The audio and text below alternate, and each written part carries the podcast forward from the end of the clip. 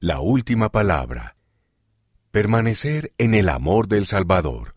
Por el elder de Todd Christofferson, del Quórum de los Doce Apóstoles, tomado de un discurso de la Conferencia General de octubre de 2016.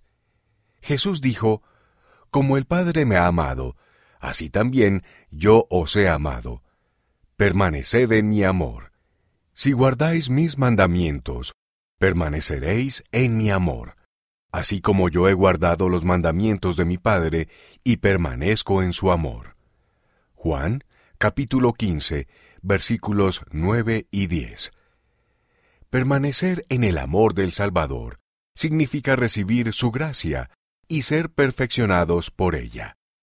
Para recibir su gracia debemos tener fe en Jesucristo y guardar sus mandamientos, lo cual incluye arrepentirnos de nuestros pecados bautizarnos para la remisión de los pecados, recibir el Espíritu Santo y permanecer en la senda de la obediencia.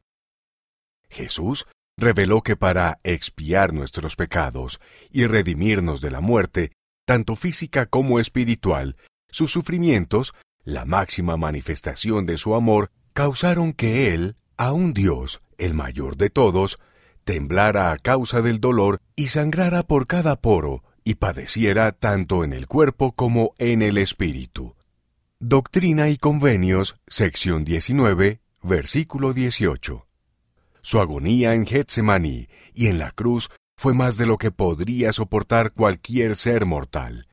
No obstante, por causa de su amor por su Padre y por nosotros, Él perseveró, y como resultado puede ofrecernos tanto la inmortalidad como la vida eterna. Qué preciado don es el amor divino. Permanecer, mantenerse estable, fijo y continuar en un lugar.